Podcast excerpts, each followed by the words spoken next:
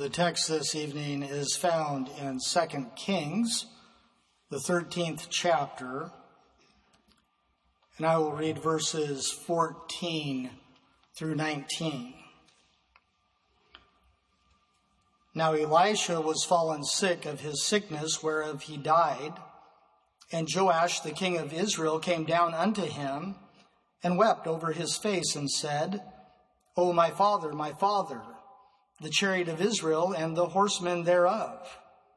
And Elisha said unto him, Take bow and arrows. And he took unto him bow and arrows. And he said to the king of Israel, Put thine hand upon the bow. And he put his hand upon it. And Elijah put his hands upon the king's hands. And he said, Open the window eastward. And he opened it. Then Elijah said, Shoot. And he shot. And he said, The arrow of the Lord's deliverance, and the arrow of deliverance from Syria. For thou shalt smite the Syrians in Aphek, till thou shalt have consumed them. And he said, Take the arrows, and he took them. And he said unto the king of Israel, Smite upon the ground. And he smote thrice and stayed. And the man of God was wroth with him and said, Thou shouldst have smitten five or six times. Then hast thou smitten Syria till thou hast consumed it, whereas now thou shalt smite Syria but thrice. In this account, uh, the prophet Elisha would have been around 90 years old. It had been 43 years since his last recorded prophetic act, which was sending to have Jehu anointed king over Israel. Uh, he was sick to the point that he was going to uh, pass soon. Unlike his fiery mentor, he did not go up in a chariot, but he lived a long time. And perhaps it was just the old age that was the sickness in which he died from. King Jehoash of Israel, also here called in this account Joash, coming to see him, something that was unusual. Normally the prophet went to the king, but in this case, the king came to the prophet and in doing so, he had a golden opportunity. One to rid his country of an enemy, Syria, that had inflicted heavy losses upon them, had taken part of their country. But sadly, as we find in this account, as was read, he did not take advantage of that opportunity.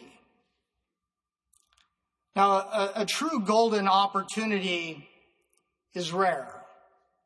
It can be defined as an outstanding, perhaps even ideal situation or chance to have something that will be very successful or rewarding. In fact, often they sound so good to be true that the opportunity is missed. One time I had, you, you would call a silver opportunity. It was about 10 years ago on a visit to the missionary area of Romania, the Pașcani area. We were waiting to attend a service in a town where we have a church, Vânători. And in fact, from that church, from a window, you can see a, an old castle, a fortress, about 800 years old. The Neamț fortress up on the side of a, a mountain there. So we went to visit it. And after we had toured it and had come back down uh, the mountain, uh, there were some little souvenir shops there and we looked around them and I found a large basket and in it was old Romanian currency from the communist times and even before, from the uh, monarch times before that, King Michael. And I found these large coins. I believed I knew what they were. They were from the early 1940s. I thought they were silver, so I started getting a few of them, had a handful. And Brother McAvey, who's the leader there now, he asked me what I was doing, and I told him, and he said, nah, those aren't silver. Not a chance. He said, 100% sure they're not silver. You're, you're wasting your time. You're wasting your money. Well, it, it was just a couple dollars, so I had a handful of them. Uh, but I quit looking through that basket. I didn't go to any of the other shops. And a couple days later, we were back in Bucharest, about six hours south of that area. And so I looked it up on the internet. And they were only worth about $20, $25 a piece. I thought, I, I knew what they were, but I, I allow that little bit of doubt to cause me to miss a, a, a good opportunity, a silver opportunity. I, I could have made my fortune right there. But King Joash was really giving, given an opportunity that was uh, beyond a golden opportunity. This was from God, and this was a sure thing. Uh, this was a promise that would provide him and the country of Israel complete victory over the enemy. Now again, in verse 14, King Joash came to him, and certainly you can sense respect. He, he was tender. It is noted earlier in the chapter he had done evil in the sight of the Lord, but here he was definitely in the right place, just like we are tonight. And there he, in his tenderness towards the prophet, he wept over him and he said, Oh, my father, my father, the chariot of Israel and the horsemen thereof. He had probably been given this story. This is the very same thing Elisha had said as he watched his mentor Elijah go up into heaven. And he knew that soon this one that he had such faith and trust in uh, too was going to go away. Now in the Talmud, which is uh, the Jewish book of the law and traditions, it is said the translation of this is actually my master, my master. Your prayers and intercession have been for Israel more than chariots and horsemen.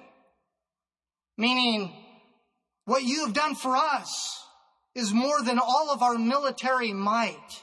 So you can get a sense of, of the feeling that King Joash was having, considering now that Elisha would be taken from him. This was really for King Joash, for Israel, the last line of defense. Uh, and that's how he felt about it.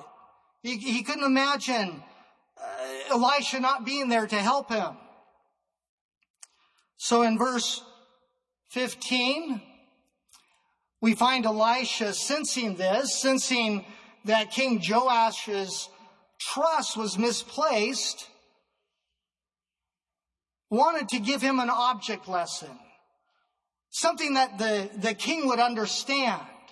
Something where the meaning to it would not be misinterpreted, but he could uh, make a possibly a road for that king to come to God, to put his trust in God.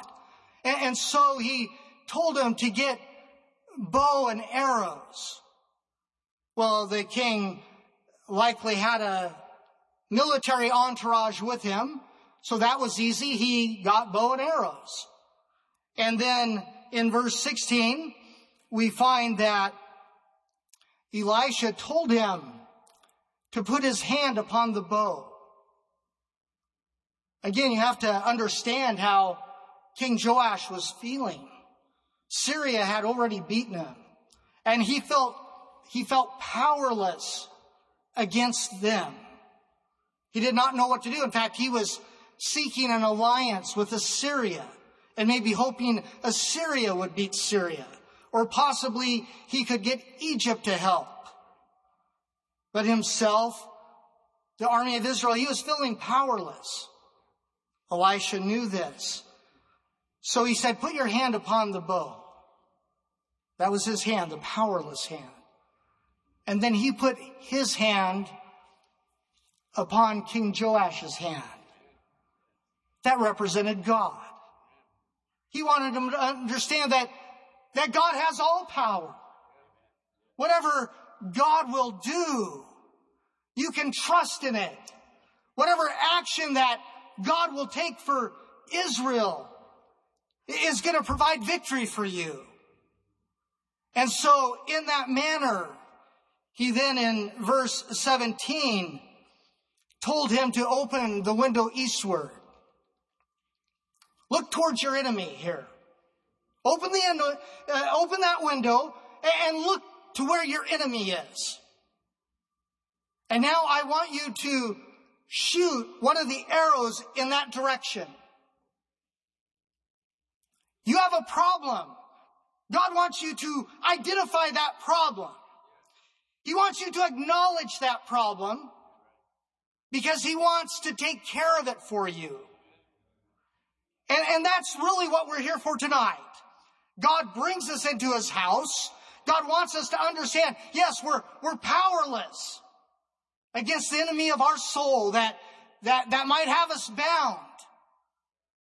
But when we take that opportunity to put our hand into God's hand and to acknowledge that, to acknowledge what has us captive, what has us bound, God can help us to pray a prayer, a prayer that will bring deliverance. And, and that's what he did for King Joash. Shoot, so he shot.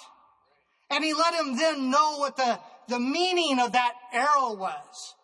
He said that arrow represents deliverance from Syria. And then he gave him a promise as though it had already happened. You see, that's how God sees things. His promises to you are as though they've already happened. He said, because this represents a deliverance, for you will smite Syria and Aphek until you have consumed them. We serve a wonderful God. When we avail ourselves of His promises, they're just not maybe. Uh, God gives you those promises so that you can have complete victory in Him. And that's what He wanted Israel to have. But we have our part to do. You see, King Joash still had his part to do. He had to believe and trust in the God who was making this promise to him. And we have our part. We come into the house of the Lord and we hear just wonderful music that is a gospel message all of itself. We hear testimonies that assure us that what God has done for one, He is going to do for another. And God speaks to us in a way that we can understand. He provides us instruction like he was for King Joash. He makes it very simple. You do not find anything in this account that was complicated. And not even that instruction that he then gave him to have that victory. So Elisha tells him to take the arrows and he took them and he said unto the king of Israel, smite upon the ground. You see, Elisha could not do this for him. Somebody else cannot pray your prayers. Young people, your parents cannot pray your prayers. None of us, our grandparents can't pray them. You have to take that action. You are responsible to fire, fire your own arrows. Just like King Joash was. So he told him to smite upon the ground. Now we're not sure. This may have mean that he wanted him to grab all of the arrows and strike them on the ground. Or it may have meant that he wanted him to continue to shoot them out the window. Either way, it says that he smote thrice and he stayed. There have been many thoughts about that. I'm not going to tell you all the different ones the commentators have said. They, they really don't matter. I know what Elisha thought. The next verse says, the man of God was wroth. Wroth in here means that he, he burst out. He couldn't even contain uh, the, the anger and the frustration and the unbelief that he felt. Because here, uh, this king was given this golden opportunity to have a complete victory. Uh, here he, Elisha's getting ready to pass from this earth, but, but oh, victory is right here available for Israel. And you stopped short of it. He, he couldn't believe it. Why would you, you come and, and do everything that I've instructed you and then stop short of the victory? I read one com- commentator, he, he said this, that we should not cease to shoot arrows of love into the heart of God. So shall one arrow of deliverance after another come back from the Lord. Uh, we want to obtain the victory from God.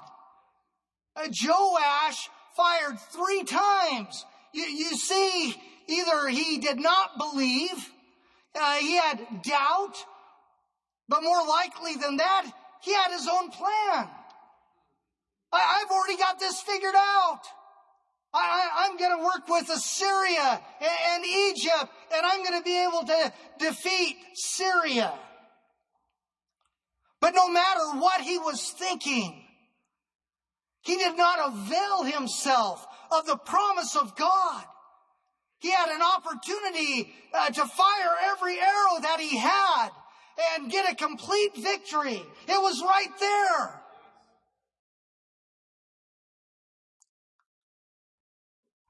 I've wondered when he, when he saw the prophet so frustrated, so angry, why didn't he pick back up the arrows?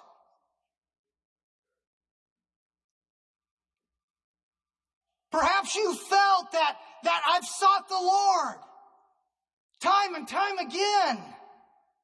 I, I just can't get the victory. Pick back up the arrows. Determine what I'm going to keep firing some more. I'm going to fire every arrow that I have until I have a complete victory.